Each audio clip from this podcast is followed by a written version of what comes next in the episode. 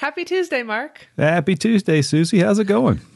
It's going great. It's a it's a Tuesday after a little holiday weekend. Yes. So it's a Tuesday slash feels like Monday. Yes, it's very confusing. I'm already ready for my nap. Okay.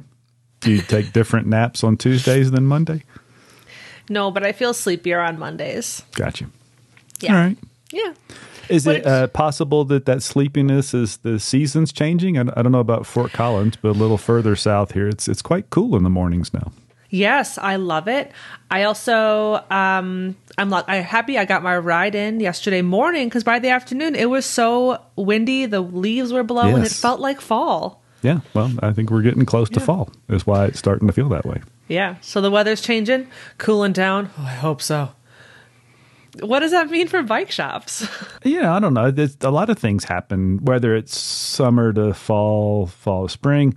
I think this time of year, you know, kids are back in school in most parts of the country. The weather's changing a little bit in a lot of parts of the country. We can see fall. It's close enough we can see it. And that means, unfortunately, we can probably see the holiday season. So, probably some end of season sales or, or at least promotions are coming along. Uh, Yeah. That's been a popular theme over the summer. I don't know why that would change going into the fall. No, yeah. If you're running your own sale, let us know. Maybe with something we can help with, or just make sure that you know kind of the settings on your site are di- dialed in. Um, yeah, or maybe there is some complimentary content available both either in our library or provided by one of your brands to kind of line up with maybe some lower prices that they're sending you in a POS file. So Yeah, and, and maybe it's not sales at all. Maybe it's uh, maybe this is the time of year that you the store's got some pricing power in your part of the country. Um, still, still need to have something fresh on the website to denote the season change. I think people shop that way. They, they're just used and conditioned to that. So um, whether it's a sale or not, make sure something fresh is on the website talking about the seasonal change and, and what's going on in the store. yeah, whatever's you know whatever's relevant to your community, to your region, Yeah. climate, all that good stuff. and that's all the that's a lot of positive stuff and and there there's a little bit of a, a negative to be associated as we approach the holiday season. Fraud uh, fraud tends to go up. Uh, criminals are just they're really good at what they do and they they know they know when we're not paying attention. Um, and i think for for a lot of retailers when there's a seasonal change especially if it involves staff changes as you're getting ready for holiday maybe you're staffing up with seasonal workers you know that is, increases the chance that you won't be paying attention. So pay attention to fraud. And if you need help thinking about uh, processes for looking at orders and trying to determine what's fraud or not the client success team does that a lot. We've got some good documentation in the help center. So let us let us coach you on that. We aren't any we don't have any way to be uh, 100% guaranteed to avoid fraud. And that's unfortunate. Uh, but that's really the same in the store. Um, in a given week, I'm sure somebody puts something in their pocket and walks out of the stores too. It's just an unfortunate part of retail, but we can certainly help. And and the more we can help ratchet that down, the better. Mm-hmm. Yeah, absolutely. Yeah. Yeah. So, so speaking of changing of season, maybe paying, put a little bit of time into updating your website. What's going on with our agency team? What's working? What are retailers asking for this time of year? Uh, that team has been very, very busy. I think one of the things that accelerate we've we've had um, very active paid Google Ads activity for a number of years. When we made the change to incorporate the Google local inventory feeds, that really accelerated, and that's been quite successful. So. Uh, we're still doing setups. It takes a while to get the local inventory feed set up, uh, largely because you have to also set up Merchant Center, but there's an in store verification of inventory that Google does. So we're still doing those. Um, and the paid ads around the local um, inventory feeds have done quite well too, because most for most retailers and most bike companies, bikes aren't shippable, and that was a prerequisite for Google Ads in the past. So now we can run ads for in-store bike inventory uh, and and everything else, but it just becomes more um, you know a bigger deal because now we can run ads against bikes for local retailers and get them in play with some of the larger uh, players that are spending a lot of money in ads. Um, it's it's an easier way to compete and a, and a more effective way to compete. I think that's the biggest thing that, that we've seen. The other one is you know, and and you helped do this. We sent that email out about uh, three free homepage makeovers for the first Yeah. three merchants to respond, uh, who did so in six minutes. Uh, but then another 30 meetings were scheduled, which was great because um, while the other 30 or so didn't get the free ones, it brought that conversation to the fore. And often we get questions about SEO. How do I show up better in search? And unfortunately, if your homepage is a wreck, or even if it's not a wreck, it's just not following current best practices, which change quite frequently, there's really no amount of SEO work external to the website that can be done to overcome that. Yeah. So it was great that those conversations came up, and we did. We've done a lot of those makeovers in the last two. It's about two months ago, I guess we sent that email, month and a half. Wow, has it ago. been that long? It has, yeah. Because wow. I'm I'm pretty much through all those thirty plus meetings that got scheduled, but it, it brought that back to the fore, and that's important because there's just there's just nothing we can do externally. In other words, I wouldn't let you spend money on Google ads if your website's a wreck because if we pay Google for results and send them to a poor experience, that feedback loop is almost immediate and it's not good news for your ads budget. So that's been great to be able to revisit. Not, not, that a lot of our sites are a wreck, but some of them are. Some of them have just been neglected. You know, you get busy yeah. in the store. We understand. That's why we have the agency. That's why we do maintenance work for 400 client so that they don't have to worry about it. But that's been great. And it makes a big, big, big difference in the performance mm-hmm. of the mm-hmm. website. Yeah. Yeah. That's awesome. That's great to hear.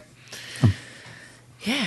Um, tech tip this week uh, kind of goes along with that seasonal change. Holidays are coming.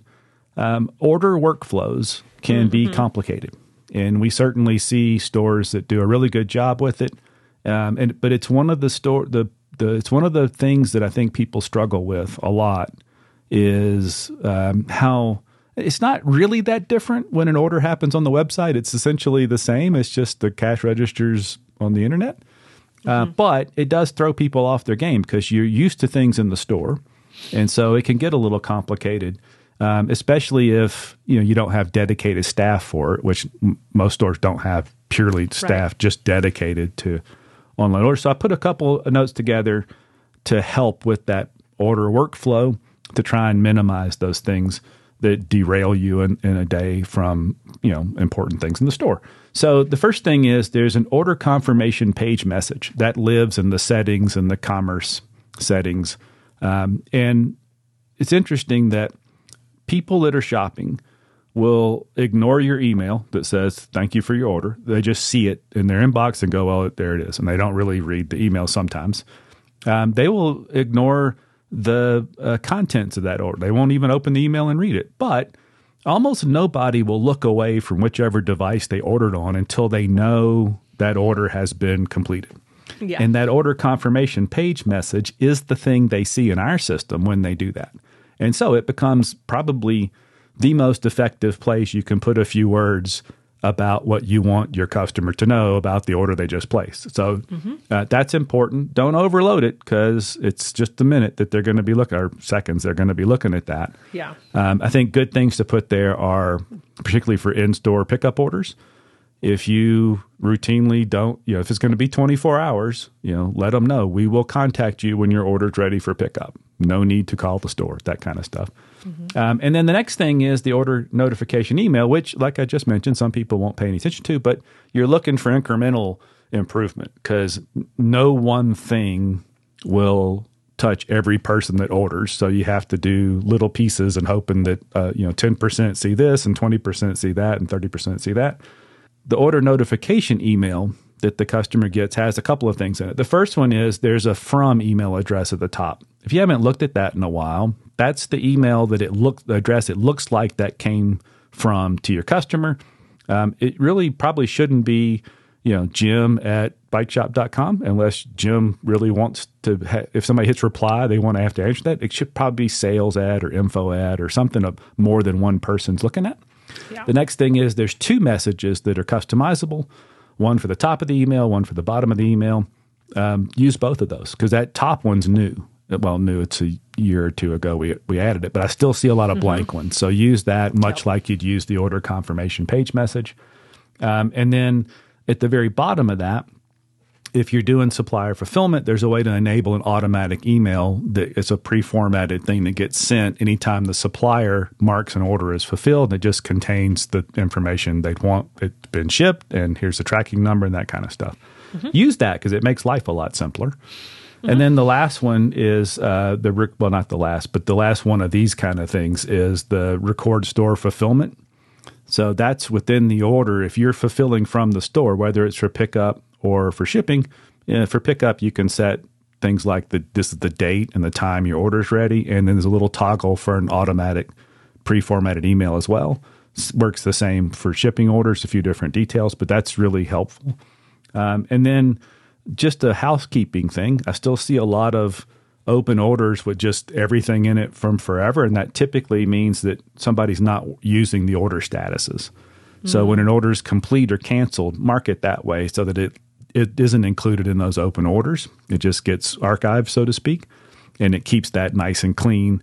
Um, and there's also notes in there, uh, just under where you update the status uh, within an order.